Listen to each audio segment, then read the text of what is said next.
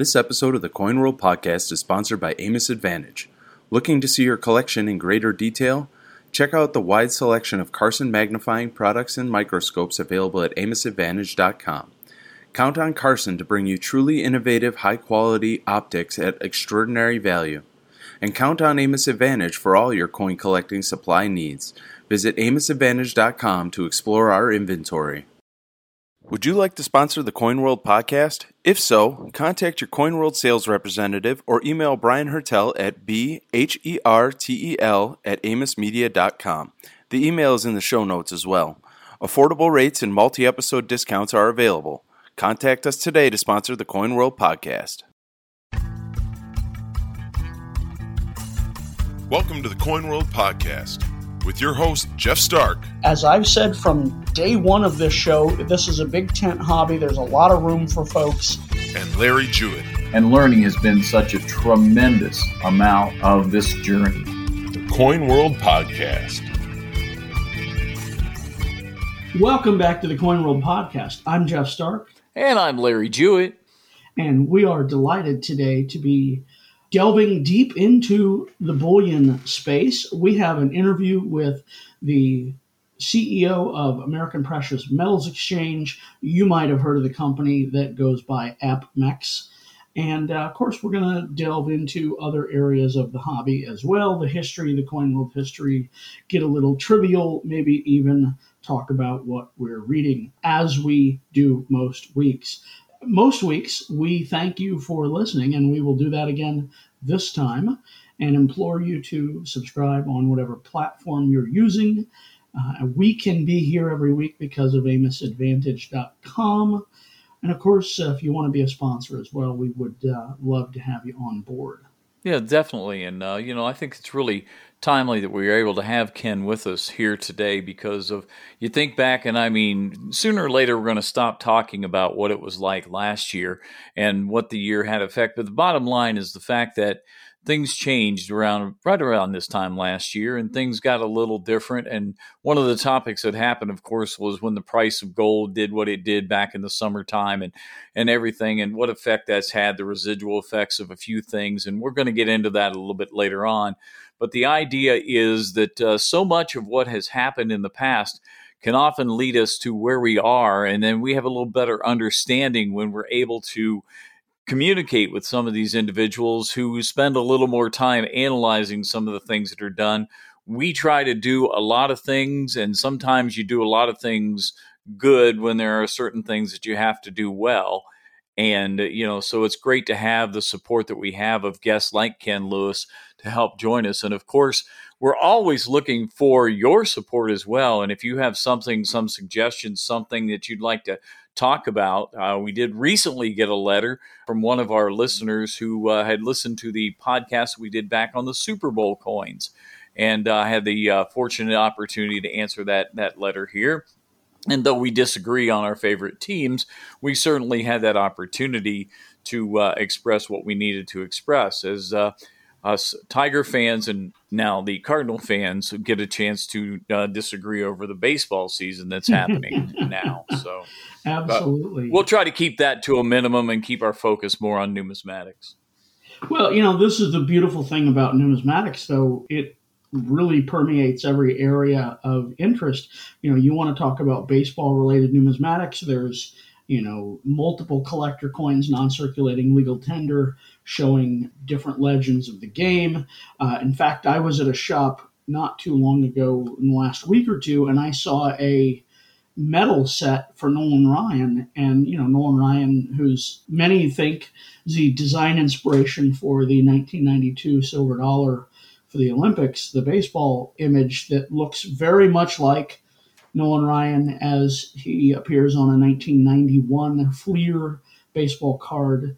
And I have some Nolan Ryan medals, one giant bronze one and the same medal, but in silver. There's just any number of ways you can talk about it. There's NASCAR medals. There's, I'm from St. Louis, as you may know, and I have somewhere banging around here, I have a 1 ounce silver round from the Blues when they opened their facility you know, in downtown St. Louis 20 years ago or whatever it was. Oh, the one that's had 15 different names since then. Yeah, the Savas Center and the whatever. And the Kiel Center and those. Yeah. You know, so, hey, speaking of baseball medals, though, I happen to be the underbidder at this point on an ongoing auction that one of the lots contains one of your favorite baseball players, a Dizzy Dean medal. Okay. So I'm the underbidder right now, and the auction ends in a couple of days. So I'm going to empty the couch out and see how much more I can go, see if I can take off that that top bidder. I've got 5 lots working right now. I feel like I'm sitting in a boat with different poles in the water.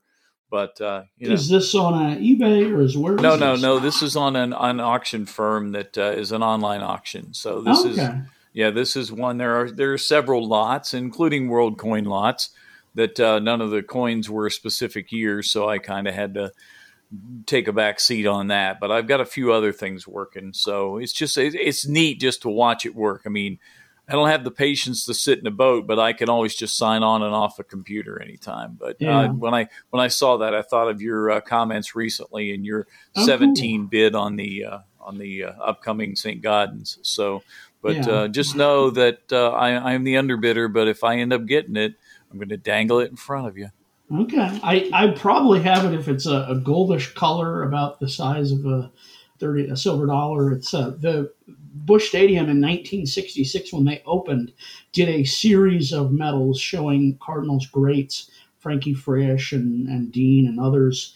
They used them as stadium giveaways. You know, every different game you came to, you would get one of these. And but that's neat. It's a neat thing, and certainly it belongs in St. Louis, not in Florida, perhaps. Yeah, that's it. But you know why they don't do those giveaways like you mentioned from 66 now, right? Because they're afraid that people will throw them on the field. That's why we can't get caps on bottles at certain games. There are people that, and they're afraid that people are going to throw them on the field. I'd be more than happy to stand down there and collect the ones that they throw on the field. But yeah, well, they should hand them out at the end of the game. That's true. That's very true. Yeah. You know, and these things are aluminum, so even if you're on the upper deck and you fling it down, it's not gonna. I mean, we know from MythBusters, it's not gonna hurt anybody. You know, being so light. In fact, the wind's likely to just sort of buoy it and make it land gently, given its cheap and light makeup. But the moral of that story is simply this: don't be throwing medals around. Keep them. There were some. So that's just bottom line right there. But I mean, that's just my little editorializing. But as we talked about the sports reference here, it's time to think about that. The boys of summer are out, and there's going to be all kinds of opportunities. We mentioned about the Super Bowl, quote unquote, coin, and it drew interest of one of our listeners. I'm glad that she sent that letter along over the weekend. And getting back to what we were trying to say here, we definitely we like to be responsive to our listeners. We'd like to answer your questions if we can to the best of our abilities. Sometimes it's not the answer you're looking for, but it's the answer we can get you. Just know that we enjoy the opportunity to communicate with those who spend the time with us. And we think you're very valuable, and we appreciate what you do. I can only echo Larry's comments. The thing about the hobby, you know, we say it every week, Big Tent and all that. But if you like baseball, or if somebody likes baseball, then you can share the 2014 National Baseball Hall of Fame coins with them. And they don't have to be a coin collector to find something with which to connect. So there are all sorts of connection points. Yeah, I think back to the basketball coins of recent, you know, the fact that we had the colorized basketball. And, you know, you don't have to be a coin collector. You don't have to be a numismatist. You can just simply be a basketball fan. And that's just another way you get to connect with the sport and get to connect with others. So the connectivity, it's the big thing. Yeah, and that sort of tees it up for me on This Week in Numismatic History, because go to a bookstore, where those that still exist, and in the U.S. history section, what's going to be like one of the largest sections in the store? And it's Civil War history. The amount of research, the amount of books that have been published on Civil War history is enormous. And there's so many connections with the hobby, whether that's Civil War tokens, whether that's the encased stamps, the sutler tokens of the sutlers that traveled with the soldiers. But it's interesting to note that This Week in Numismatic History on April 7th, 1879, you had the former New Orleans Mint chief coiner, Benjamin F. Taylor, explaining to the War Department Adjutant General Marcus Wright the circumstances surrounding the coining of the Confederate half dollar with the U.S. Seated Liberty obverse die. And so you talk about a great intersection of the hobby with American history. During the war, soldiers, the Confederates, took over the New Orleans Mint, and they used the equipment that was left behind as the U.S. Mint staff hastily departed to make coins that are, for all intents and purposes, they're Confederate coins in the sense that, they were made by Confederates and circulated and in use in Confederate territory, even though they have U.S. motifs. And there are die markers. There's a way that we know we can isolate which ones are among that production. So it's really cool to be able to say, look, these were made in this time period when, this upheaval and, we don't know the names of the men. And then, I say men, there probably weren't women involved. Welcome to be corrected. But, most of these soldiers were probably men. It's just, it stands to reason. But we don't know the names of the men that were involved in this. But we can hold a link to that exact moment in history, in turning point in America's history, the Civil War. We learned about that on this day, April 7th, 1879. I find it interesting to note that April 8th also offers a related note in history, because it was April 8th, 1861, that Confederate authorities seized the Dahlonega Mint. And now, maybe I should have led with that as the segue into the fact that I think the story of the Seated Liberty half dollar struck by the Confederates is more tantalizing to folks, because that's something that is out in the marketplace and well known. But these little two moments of history related to the Civil War happened this week. And gosh, what a neat alignment to be able to talk about that.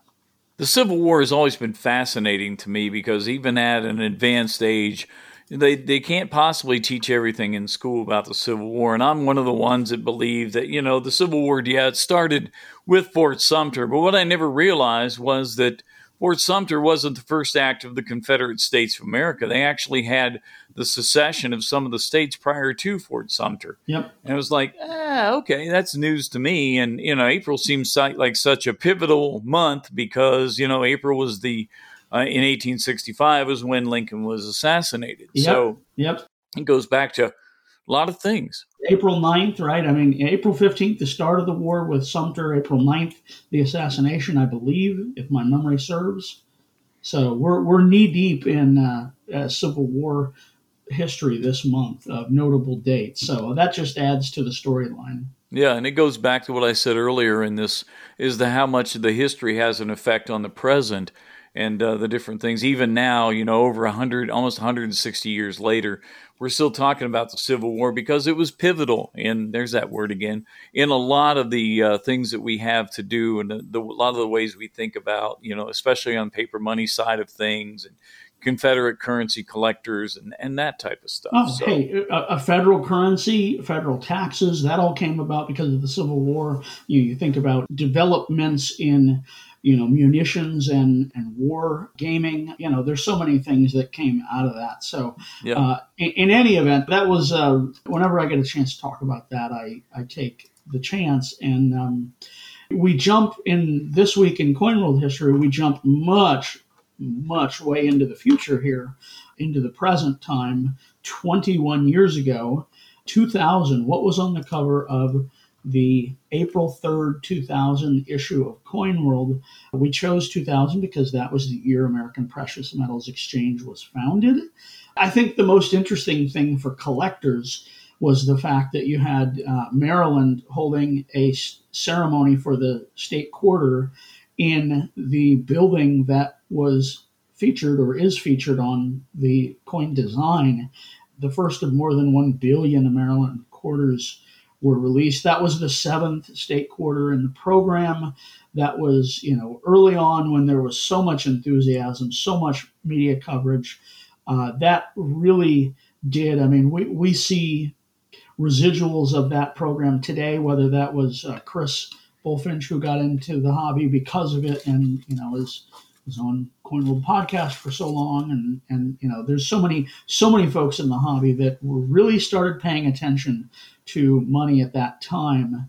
And so that's of note. We also see President Bill Clinton holding, incorrectly, I might add, a 1792 birch cent because he was making a presentation to the National Medal of Sciences award ceremony at the White House.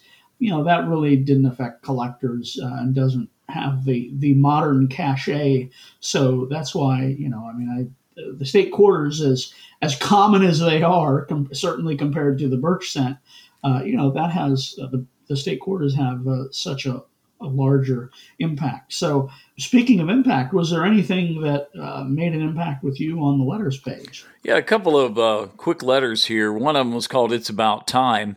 And it says, it's about time that the coin grading service Numismatic Guarantee Corporation of America decided to publish and implement grading guidelines for coins that are possibly mid-state proof or specimen 70s in grade. I wrote a letter a few months ago. The NGC gracefully responded. Now they have really substantiated what I said at the time. Some coins deserve the grade of 70. Thanks to NGC for its kind consideration.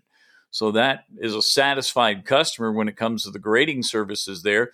Right below it, there's one called No Response. It says, I recently submitted 6 coins to one of the leading grading services. They didn't identify which one. Said all coins were sealed in mint packaging when they were mailed. One coin was a 1962 quarter with a beautiful purple toning on it, on the obverse, untouched and still in mint packaging. When it was returned in the slab, a fingerprint was on a third of the coin, which was removed, which also removed the purple toning. And then the letter writer goes on down and talks about how he was dissatisfied with the service he got, and he went back and forth with the company. And he says, I would still like to know whose fingerprint is on my 62 quarter.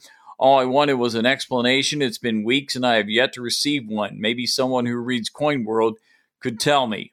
So again, it comes back to the submissions that were getting popular after about 10, 12 years of doing this now. And folks were starting to send their coins in, but this is probably a rare occasion that if, in fact, somebody did devalue a coin by touching it, it's unfortunate that happened. So those two letters right there kind of stuck out because how important it is to have your coins authenticated and to have them graded. And so when you have a very positive experience where one service is listening to what you say and a negative experience where they may still be trying to figure out what happened, and that's why they didn't respond. So just kind of interesting how these things can sometimes show up. Imagine that, collectors expressing opinions about grading. That really segues nicely into the trivia question from last week, and I'm going to rustle up the format here. You know, last week we had a great discussion with Isaiah Hageman about the unfortunate proliferation of fake slabs and other things in that vein. So I wanted to know, and I asked Larry, I asked you, the listener, what was the first grading and or authentication service? And the bonus part of the question was date of founding. So this is kind of a trick question, which is why I added the bonus. But there's also readily available information online that addresses this. So do you have any idea, Larry, did I trip you up?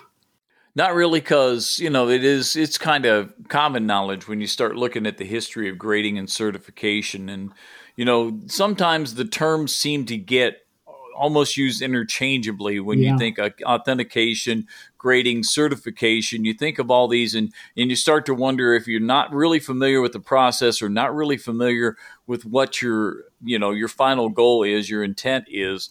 You know, it goes back a little further than I originally thought. I mean, it goes back into years when I was still in high school, as a matter of fact. So, you know, you go all the way back there when you just wanted to get in the certifications. Even the grading part of it, as I recall, was in the 70s. It's just that, you get into I think like ANAX was among the first, if not the first. And I think back in the 70s, late 70s, 79 maybe. Yeah. So you're right there. That was people know today the grading service ANAX, but those initials stand for something. And what do they stand for? That's American Numismatic Association Certification Service. This organization, now company, was actually created by the ANA in 1972 to adjudicate, authenticity of coins. And it became such an issue that Thomas DeLore, who had been on Coin World staff before that, he was courted away to the ANA to begin grading coins when ANAX began grading coins, and that date was March 1st, 1979. So I'm going to say that you got 1.5 points because you got the first part right, and then you got the right year. You didn't give the month or all that, but hey, that's pretty good guess on your part. It just speaks to, we know 1986 was the bellwether year, but this has roots even earlier than that. Why was that? Well, certification was needed because there were a lot of counterfeits coming out of the Middle East and elsewhere. It was just a problem in search of a solution. And what we know of as today's market-based solution took a while to get there. And there were some iterations in between and some companies that formed and folded and, have only been remembered in the side of the numismatic road, if you will, because of slabs and advertisements and other things that are hard to find or piece together. But it all started back in the 1970s. And like you say, grading, the component of grading, 1979. So now, very good. Now, before you put me on the spot again, I wanted to talk a little bit about this book that I picked up and had been reading. And it was interesting because we had both the situation with former President Clinton handling the birch scent like he did. And then we had the letter about the 62 quarter that had the fingerprint on it. I'm reading a book called Coin Chemistry. And it's an interesting book. And number one, it's interesting in the way it's written. I like the idea that there is on page 2 how to read the book, because if your interest is different, you can read this book in different ways. But the subtitle, including preservation and cleaning, because one of the things, again, a little less than a year ago, do I clean the coin? How do you clean the coin? What can you clean the coin? And the grading services will notice that if a coin is cleaned, and they'll mark it accordingly on the label here. So understanding the coins and the different compositions, the coin chemistry, Waymer White is the writer of this book, and it's broken down and includes a lot of articles from periodicals such as Coin World. So again, the answer, the question is never going to be clearly answered to the minds of some people, whether you should clean a coin or not. There's the camp that says don't. There's a camp that says do it, but do it carefully. There's a camp that says, you only use these products. There's a camp that says only do it on certain compositions, silver versus gold versus copper, that type of thing. So that's going to rage on forever and ever. One book is not going to stop that. But for me to get some understanding and some better view on it, this Coin Chemistry book has been very helpful so far. And I'm not completely done with it, but I'm still learning a lot. Great. Yeah, that is a great book. And if Waymer White is out there listening, please contact us. I would love to talk to you about it, because, and I'm sure Larry would as well. I mean, this is such an important area. And the short definition or description is don't clean a coin except when it's okay, except using the right methods, except there's always exceptions. But for those who aren't familiar with the hobby, the answer is always don't clean the coin. For those who have some rudimentary knowledge, then you can introduce that, well, there are some times where some market appropriate and recognized solutions exist. There's the NCS, you mentioned NGC earlier, and NCS, the sister company to NGC, does the conservation services. It's nothing different than having a painting conserved. How many times have we seen news stories of people who were brought in to improve paintings in Europe and they made them look atrocious? The same thing can happen with coins. You do it the right way and you can remove substances without interacting with the surface of the coin, but there's so many solutions, and I say solution in the scientific sense, not the, oh, this problem has a solution, but there are so many liquids, so many things that can interact with the surface if you don't use the right thing. So it's such a thorny issue and will remain so. But in any event, this week's question, we're talking bullion with Ken Lewis. So we've got a bullion related question. It's only appropriate. No surprise there. We all know that the American Eagle was the U.S. first bullion coin in 1986. That was both for gold and silver. What were the bullion coin mintages, though, for the silver and gold versions? Not the proof versions that were sold to collectors at a higher price, just the bullion versions. And, so I'm looking for two numbers here. And I'm going to say you can round up to, the nearest 100,000. So, you can say 25.4 million. Not that that's the number. So 25.4 million silver and 10.9 million gold. Give me some numbers in that way, and we'll see what and how close you got to the actual number. Okay, so you're making me do what Britain did 50 years ago. You're making me decimalize. Okay, I got that. Yeah. So it's I got to decimalize. Okay.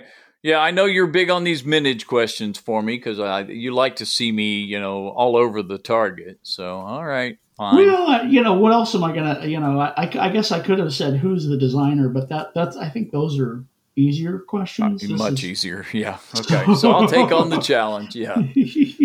Hey, bonus question is who designed the obverse and the reverse? So. Oh, okay. Yeah. Okay.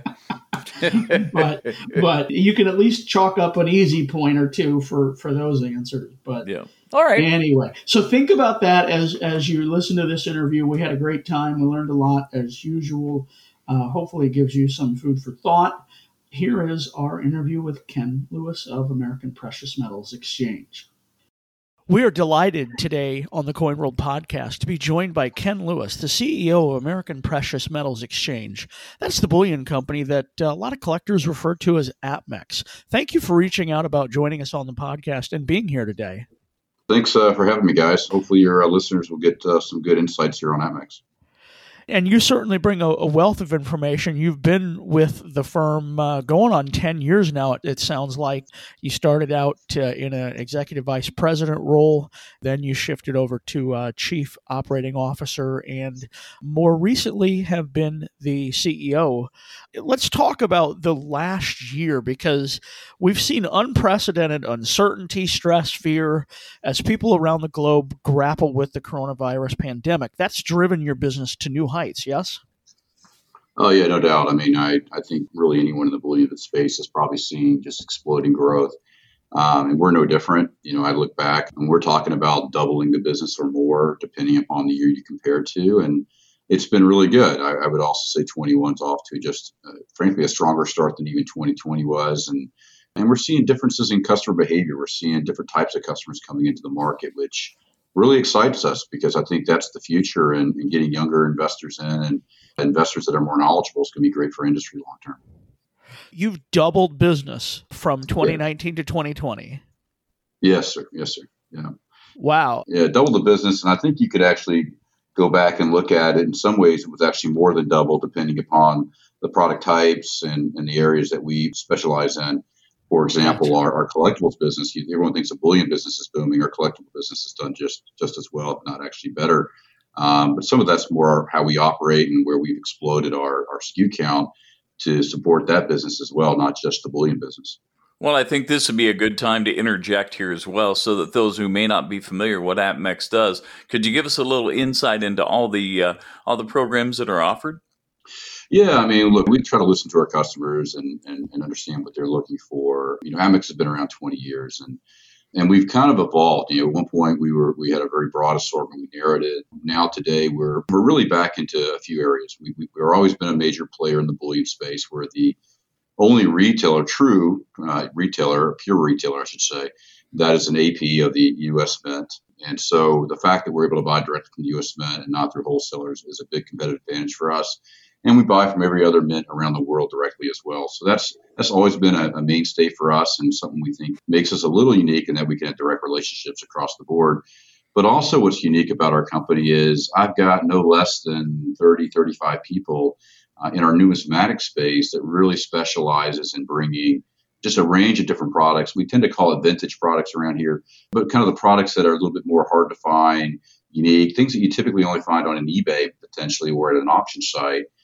We try to bring that to our site as well. So today I've got 30,000 live products on my website.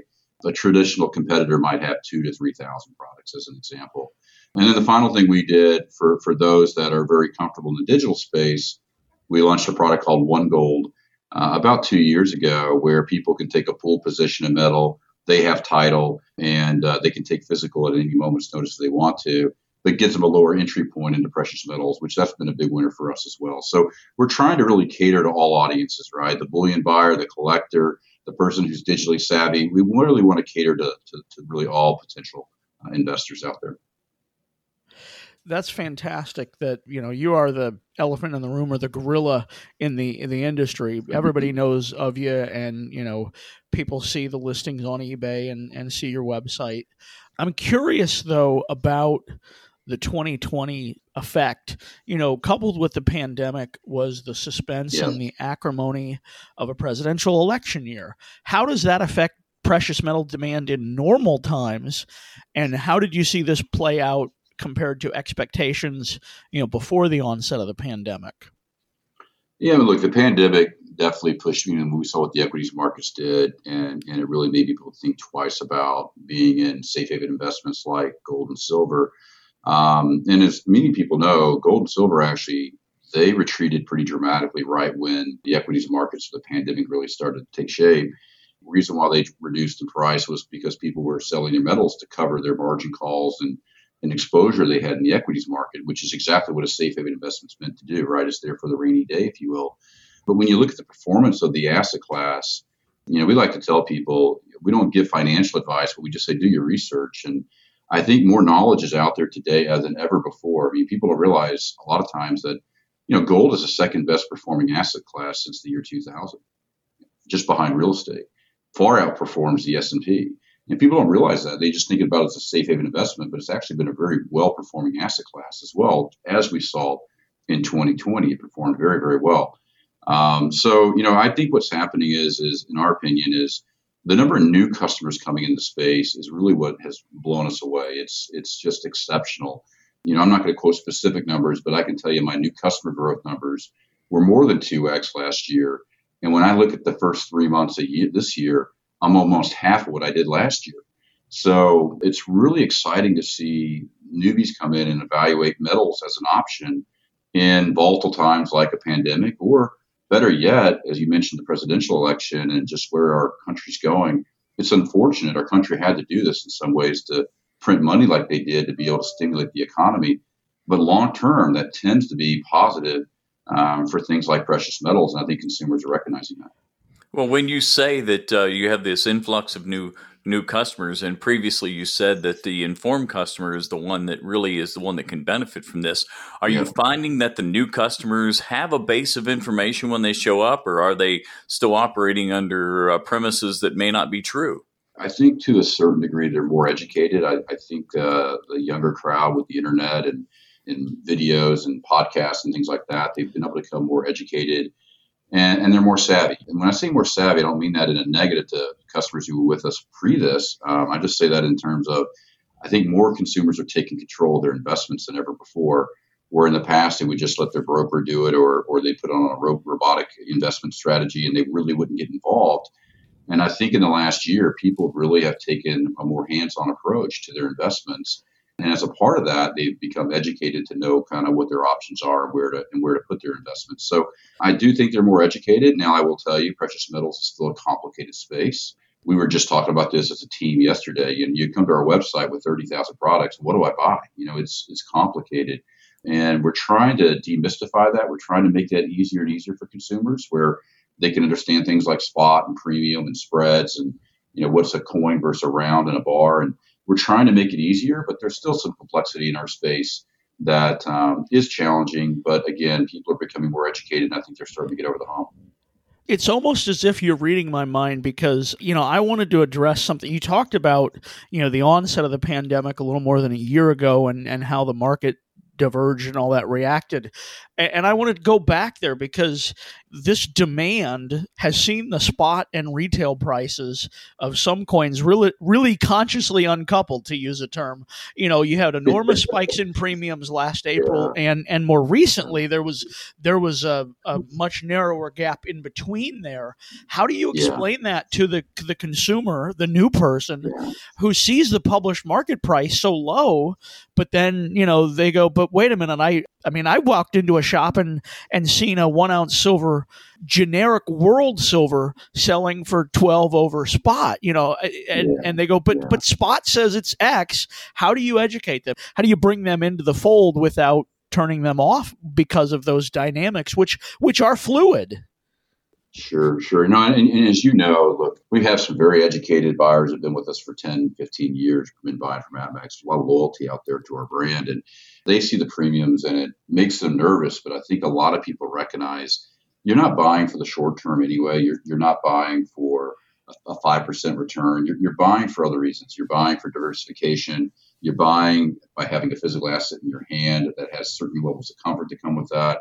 You know, you're buying because, you know, honestly, you see the opportunity for growth in the space. But to your point, premiums are still, they're at levels that we've never seen. And even today they are. I can't remember the last time we charged north of $150 for a Gold Eagle. It's ridiculous. But what I would tell people is the supply is the driver of that. It is still very difficult, even to this day. Look, we're sitting here on March 31st.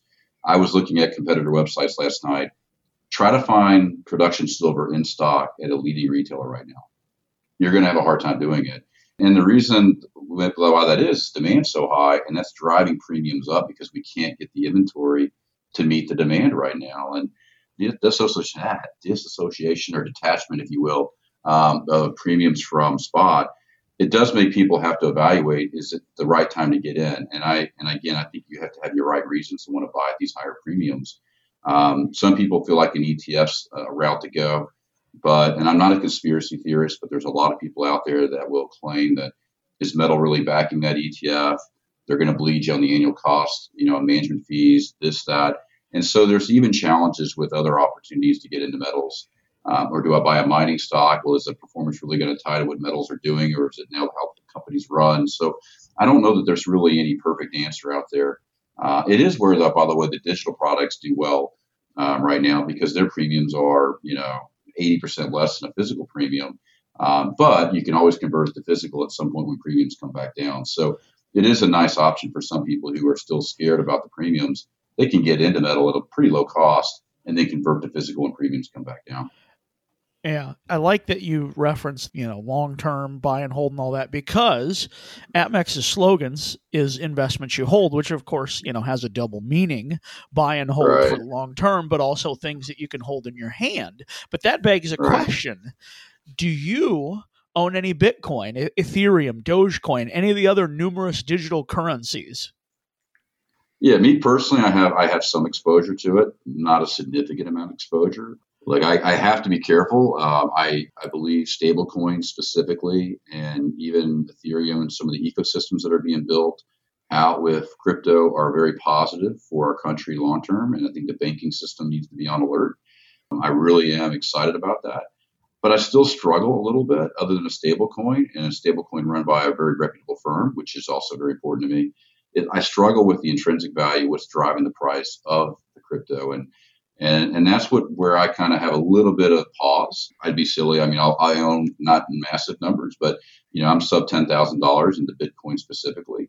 But that's a small investment for me. But I want to be exposed to it because I see the opportunity for it to grow potentially long term. But again, I struggle. I could see Bitcoin just as quickly going from 58,000 to 29,000 in a moment's notice, too. It's just very unpredictable. The fact that it doesn't really have, I call it intrinsic value. It's not pegged to anything that we can actually go out and quantify, analyze, you know, research. You can't do that where products like gold and silver there's history on our side, right? We know how it performs when inflation happens. We know how it performs with interest rates. We know how it performs when the country prints money. It gives you an idea to be able to predict your future when you make an investment there. Really hard to do right now in crypto, but still exciting for what it's going to be, I think, one day. And look, there is still a regulatory issue with crypto that I know everyone's aware of. They really need to solve at some point, because I don't know about you guys, but I just get nervous about making sure I'm not going to have the government knocking on my door, you know, because I did something maybe I wasn't supposed to do. And even though I didn't do anything wrong, it just lacks structure. It could be the third party. Yeah. And, you know, the last thing I say on that, and I've talked about this a lot with different people, and there's stable coins that are backed by gold. 80% of those stable coins backed by gold failed. They failed because the gold was never there. And so you really have to be careful when you get into cryptos, and be very, very careful about who you're partnering with, and making sure the asset's truly there and that your money's just not going to disappear. That money that's chasing the digital, you know, the crypto stuff has really, I mean, I've heard that the spot price of gold was essentially depressed to $500 an ounce because of people voting with their dollars, the enthusiasm for Bitcoin. Yeah. What role, if any, you know, has that played in minimizing demand and thus the price for gold, and how does that play out? I don't agree with those assessments. And look, I think there's room for both assets, if you want to call crypto an asset. Has it hurt the price of gold? Maybe potentially you could debate that a little bit, because what drives the price of gold, I mean, retail investment demand is only a small fraction of the overall consumption of gold and silver. It's driven by so many other vehicles out there than retail consumers. I mean, just look at silver. I think 50+% of silver is industrial use. So when, you know, why did silver go up in price so dramatically in the last year, when one would argue the GDPs have been stunted over the last year? Well, it did that for people prospecting to the future, right? And seeing mining going down and it being mined at its lowest level in 10 plus years. You see it because of excitement for, you know, electric vehicles and other things that are going to consume silver over the long term. That's what drives the price. I don't think it's about retail investors getting in there and, as we'll call it, squeezing. I think we know about the silver squeeze moment. It's very, very difficult. You are reading my mind. Squeeze and drive the price up. It can be done over a 6-12 month period, but it can't be done over a 2 or 3 week period or a 2 month period even. And so I think there's room for both. I think crypto's here to stay, and I'd be silly not to say that.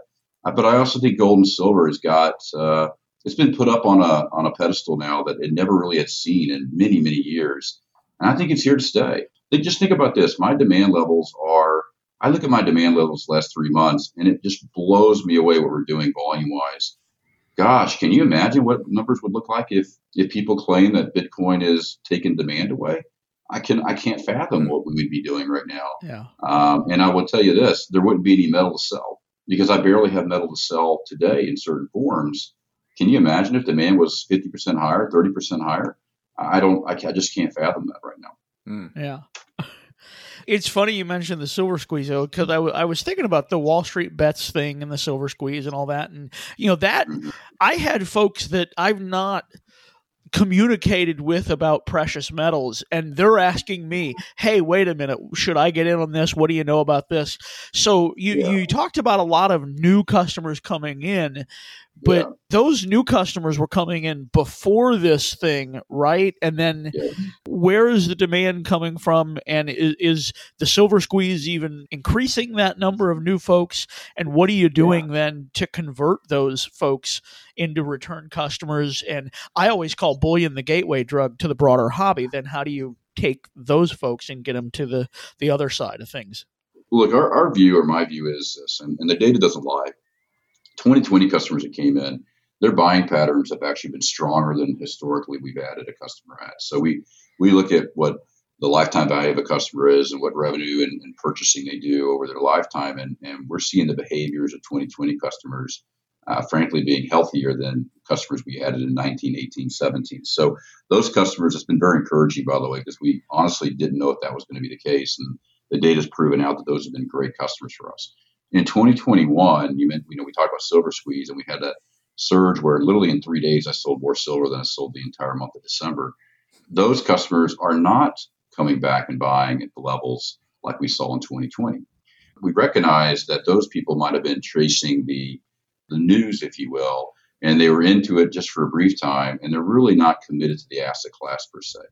I am a big believer in some of the things Wall Street Bets are doing and others, because I think they are bringing up some of the virtues of why you'd want to own precious metals and why it should be a higher price and what's going on in our markets. Look, I look at what the Comex did to margins and the requirement for us to have a higher amount of dollars on margin for our future contracts, how they did that in, literally in a moment's notice, and had to put millions of dollars back into the exchange to cover futures. The fact that they can do that on a moment's notice and push down and stunt the price of silver when they did that tells you there's still some opportunities out there to be more of a free market and let silver price really move the way it should. So I do think that kind of education, that kind of visibility, I think is going to be great long term. It's going to make the big banks think twice about how they're conducting business. It's going to make the Comex and other things think a little bit more about what they're doing when it comes to things like margins and how they regulate the trading of futures. So I'm hopeful that the transparency is going to help the market long term and only bring more consumers in as investors. So I come from this from a coin background, a numismatic background, and I'm not a gold bug or a silver stacker. I mean, I have a little of this, a little of that, whatever. I see it, I like it, I can afford it. But one thing that always sort of vexes me is, you know, all these experts, you know, Maloney or some of these other, you know, there you could list a dozen names of folks who've made careers out of, you know, promoting precious metals of various forms.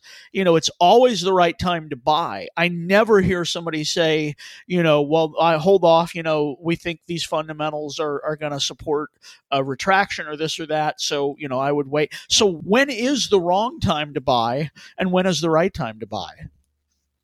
My personal opinion, you're going to have a retailer of precious metals, so keep that in the back of your mind. So you have to take my input with a grain of salt here. Sure. I think precious metals investment is a diversification strategy. That's how I view it. I think if you try to time it and pick the right times to get in and get out, you're making a mistake. I think it should be a part of a broader portfolio strategy, and you need to have some exposure to it at all times. Now, when should you increase and decrease that and maybe go to 10% from 5% and 5, you know, when should you move the percentages around a little bit? I think it comes down to some of the fundamentals. You know, right now, again, just look at the data. Inflation is moving in a direction. Look, depending on who you talk to, some people will say they think inflation is going to be north of 2% here before the year's out. Others say, oh, no, that's not going to happen. We're going to be good to go.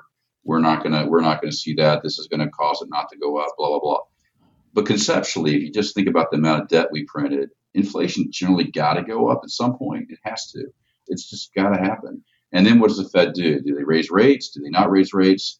How do they combat inflation then taking over and then killing jobs and this and that? So I think in general, the uncertainty, which is generally good for precious metals, it's not a bad time to be in metals.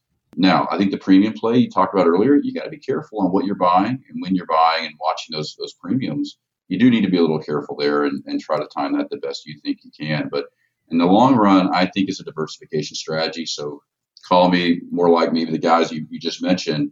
I don't think you try to time the market in metals. And you know what? If it goes to $1,200 gold and you have equities as a percentage of your investment, you have real estate and you have these other things, you're still going to be happy because, you know, you're going to see the gold go down in your portfolio, but you're going to see your equities probably going to skyrocket up. And that's the way I kind of view it. Look, when equities were dying there earlier last year and you were holding gold, you were feeling pretty good about holding gold at that time. If you tried to time it and flip the gold out and go buy equities, you would have made a mistake. You would have not been able to time that right, Mike, 9 times out of 10. We're not all professional investors necessarily. We don't know exactly what's going to happen in the markets. We can't predict it. So I think a diversification strategy is the quick answer I'd give you on that. Fair enough. Now, just one quick question here, and you basically covered a lot. When we talked earlier about the fact that it was a presidential election in 2020 and the Wall Street Bets, and I just wonder what kind of an impact the news media has in their reporting structure that would affect anybody who's sitting here wondering what to do. Again, I like to think that, well, there's a lot of fake news out there. We all see it, and it's frustrating. You saw a lot of that with the election. What I'm hopeful of, though, and I really am hopeful for our industry, is the more people talk about gold and silver, I think the better long-term the asset class is going to be. It's misunderstood. When I claim things like, you know, second best performing asset class since 2020 or since 2000, that's incredible. Most people don't know that. They need to be educated about that. Or diversification and how it can impact your overall strategy from a diversification standpoint. Or inflation and the fact that since 1990, you've lost 50% of your dollar's value, where gold has gone up 6x. I mean, you know, these kind of things, I think, over the long term are really going to help, because people always thought about as gold and silver as only the 65-year-old guy or 55-year-old guy who's buying it kind of to protect his worth, if you will. I'm hopeful that over the long term, with more news publications, with more talk out there, with more critique, with more debate, I think it's going to help precious metals long term become more of a standard investment for people, where, you know, you don't have to be 55 or 60 years old to buy gold and silver. You can be I tell a story. I got a 22-year-old son. Now, granted, I'm in the gold and silver business, but he tells me how him and his buddies are sitting here thinking about how to invest at 22, and they're carving out a spot with gold and silver in it. I could not imagine that 2 years ago, that kids at that age would be talking about gold and silver. So I think the press is really going to help long term. Just put gold and silver more on a pedestal that people can talk about and debate. Is it right for you? It depends, right? You got to answer a whole bunch of questions of whether you should be in it or not in it. But the press is going to help us, I think, long term. I would say one thing about the election, though, real quick, since I don't think I really ever answered that directly. When Trump went into office, 4 years ago, we thought that was going to be gangbusters for precious metals. Why? Because he's a little volatile, right? He's a little unpredictable. And generally unpredictability out of a senior leader like a president of the country is good for precious metals normally. The reality was it was the exact opposite. He was terrible for precious metals, by the way. Terrible, right? For his whole 4 years in, except for the last 2020, and I would say the pandemic more than Trump, really was bad for precious metals. It was, the Republicans went into equities in a big, big way, and we really didn't see the demand in precious metals like we had thought was going to happen. But now with a Democrat in office, history is now repeating itself. Traditionally, when a Democrat's in office, you tend to see higher taxes. You tend to see maybe more government programs. What we're going to announce a big infrastructure thing today, right? $2 billion to build roads and bridges. And, well, that's meant to stimulate the economy. And who's going to pay for that? We'll have to see, right? Normally, a Democrat in office is good for precious metals. And I think you're seeing the demand in 21 is a direct relationship with Biden in office and Democrats now controlling the House and the Senate. Yeah, that's curious sort of alignment, but especially when you consider there's a lot of folks who are concerned long-term about things.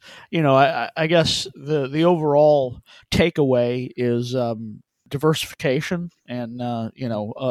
I mean, everybody knows not to have all their eggs in one basket. I do want to know as we wrap this up, again, to respect your time and, the listeners' time, there's the American Eagle, Silver Eagle, Gold, there's multiple versions of that. There's the Maple Leaf, there's the Panda, there's all, the Libertad. Do you have a favorite? What's your favorite program from the U.S. or around the world? Yeah, it's funny you brought up Libertad. I think you got to decide what you're investing, what's driving why you're investing. I think it was Jeff that mentioned he's a collector more than he was really a bullion player, right? And I think some coins have a chance to be more valuable because they're more collectible in the long term than others, right? A Libertad is a fantastic example of that. You'd love to have 2020 Libertads in your portfolio right now because I think it was the lowest mintage year in, I don't know, something like 20 years or something like that. But with that said, the go-to coin for me and for most investors is the Silver Eagle or the Gold Eagle, mainly because the U.S. government's backing it. It's going to always be something you can trade. It's going to always be something you can get liquidated very easily. It doesn't take a certain type of buyer to sell it to, and it's predictable, right, in general. Yeah.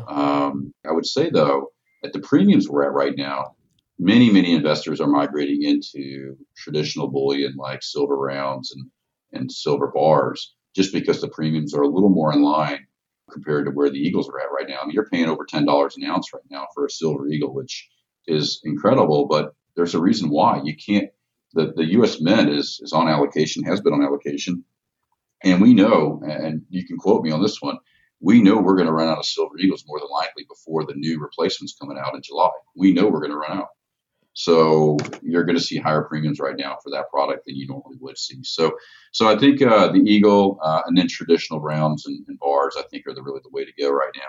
But if you can find an opportunity on a bullion coin, a sovereign government coin that maybe potentially doesn't have the massive mintages that sometimes you see out there, I think it's a great opportunity to see premium increase.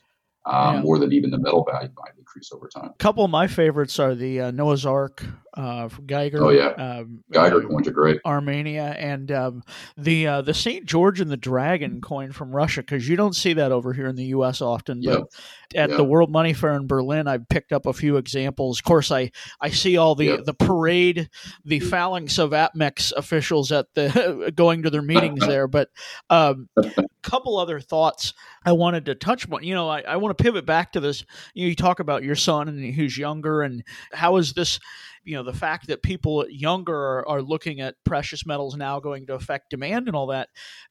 We see a lot of activity driven by social media. And, there's a lot of competition for APMEX on social media. There's also a lot of opportunities. How big is that?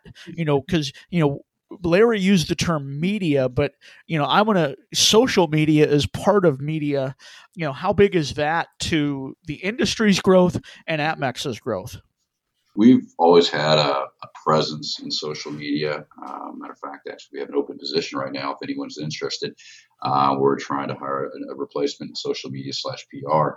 I think what really hit my radar was the Wall Street Bets and Twitter followings and the YouTube videos these past few months. It really brought some visibility to me that I just hadn't seen precious metals get discussed to that level in those types of forums at the levels it was. And so I think it just shows as they say, when you go viral or you get a topic that really gets a mass following, it's just incredible what power that can have in the market. We are a big believer in, our brand is very important to us. We want to be known as high quality, high customer service, take care of the customer type. We're not known as a low price guy. We're never going to be the low price guy because the investments we make in our business are so unique and so different. So it's important for us to protect our brand and promote our brand in a way where who you're doing business with, you can have someone you can trust. And to me, that's the most important part about social media and getting the word out is to kind of remind people what our brand stands for, why we've been in business as long as we have, and how we're here to take care of any of your needs. And we're not here to bait and switch you. We're not here to take advantage of anybody. We're here to educate you. And I think that's important. I think social media is a great vehicle to do that. The negative on social media, though, and we've dealt with this, is, when premiums go through the roof, everyone goes, oh, APMEX is just getting rich over there. Well, the reality is our premiums are competitive. The market's gone crazy. The supply is not there. And that's the only negative is sometimes we get some negative following just because of what the markets are doing. And that's frustrating, but there's really not much we can do about it other than educate consumers. It's why I do podcasts and things like this, just to kind of hopefully get the word out and provide some transparency. But I think social media, it's great to promote your brand and remind consumers what you stand for and really engage with your customers more directly. We've gotten very good at that as well. Yeah, you've been candid, and that's good, necessary. You talk about, APMEX is not the the value player, but right. Your guaranteed authenticity, which is a huge factor. You can't talk about precious metals today without addressing the scourge of counterfeit. What is APMEX doing to thwart that, and certainly. How important is that going forward? I mean, I was at a shop yesterday on my drive back from North Carolina, and the guy grabbed 4-quart Ziploc bags full of fakes. And these are just the ones that he's gotten since he shipped a box off to the Secret Service a couple months ago. Wow. Well, look, what we do is from our standpoint, any product bought in the secondary markets, not directly from a mint, if you will, is scanned with SigmaScope or an XRF machine within our receiving operation. And when I say every ounce, I mean every ounce. So every ounce of silver, every single one of those is scanned.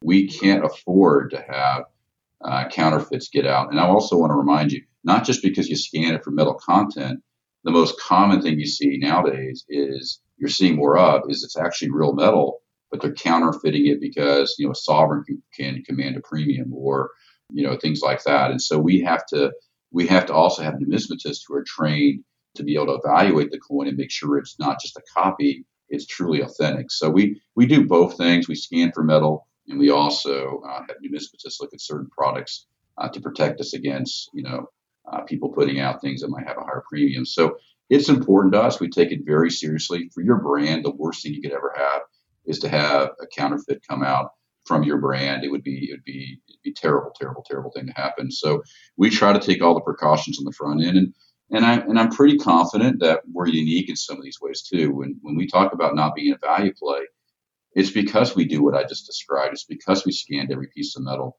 in the process. It's because we, you know, answer the phones when you call it, and we staff up accordingly to make that a reality for you. You know, we ship 85% of our orders that come in from 4 p.m. earlier the same day. And we're the only retailer in the market that guarantees same-day shipment, next-day shipment on all orders, or we'll give you $10. So it's about that service and being able to talk to somebody and knowing they're taking the steps to deal with counterfeits, to deal with lost packages. I mean, fraud in the transportation network is probably the biggest hurdle for me right now than counterfeit coins, just because there's a lot of unsavory characters out there when it comes to moving packages to a consumer. We handle that very well as a retailer and really try to stay in connection with, you know, investigators, with the police, with our freight carriers to try to minimize fraud in the carrier network. Yeah, absolutely. We're going to let that stand as the last word because we've taken more time than we anticipated. And, you know, we covered a lot of ground and got some good comments and good insight. And we do appreciate your time. And I think the listener will find value in it, and certainly find value in precious metals for a component of their investment strategy. So thank you so much for being here.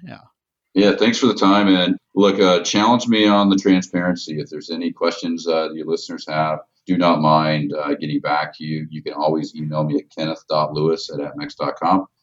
We're here to serve our customers and take care of you and get you through the decision-making process. So never hesitate. I get LinkedIn notes all the time when an issue happens, and we have no problem trying to step up and win back your support when we do make a mistake. So do not hesitate to reach out. We're here to support you.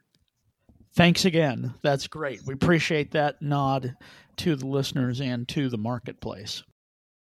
So that was our interview with Ken Lewis of American Precious Metals Exchange, whose golden outlook on bullion was interesting and insightful. And, you know, we recognize he has a vested interest, and we think we, you know, held his feet to the fire in that regard as, you know, hey, you know, you're not necessarily an unbiased source, but certainly brought a lot of good information for us to think about as collectors, as silver stackers, whatever vein, pun intended, you like to find yourself in this wonderful hobby. You know, honestly, in full disclosure, I was a customer of the company back around the holidays when they had a product offering on the retail side that I was able to acquire to give as a gift for a family member. So I had a little bit of knowledge about what they offer there, but the extent of the product offerings was just absolutely staggering there. And so it's something that's interesting. You think of them as a, you know, a big dollar company there, but there are affordable options for somebody looking for something in there. And I think Ken said that very clearly in what he was trying to accomplish. They're not trying to be all things to all people, but they do try to specialize in things that are of value. So I like their slogan. I love their slogan. Yeah. So if you find this show of value, and you don't have to pay for it, that's because of AmosAdvantage.com and certainly any other sponsors that want to come on board. We thank you for subscribing, sharing it with your friends, neighbors, relatives, enemies, all of the above. That way we can come back week after week with this fun little time. But until next week, happy collecting. Thank you for listening to the Coin World Podcast. Don't forget to subscribe, and we'll see you next week.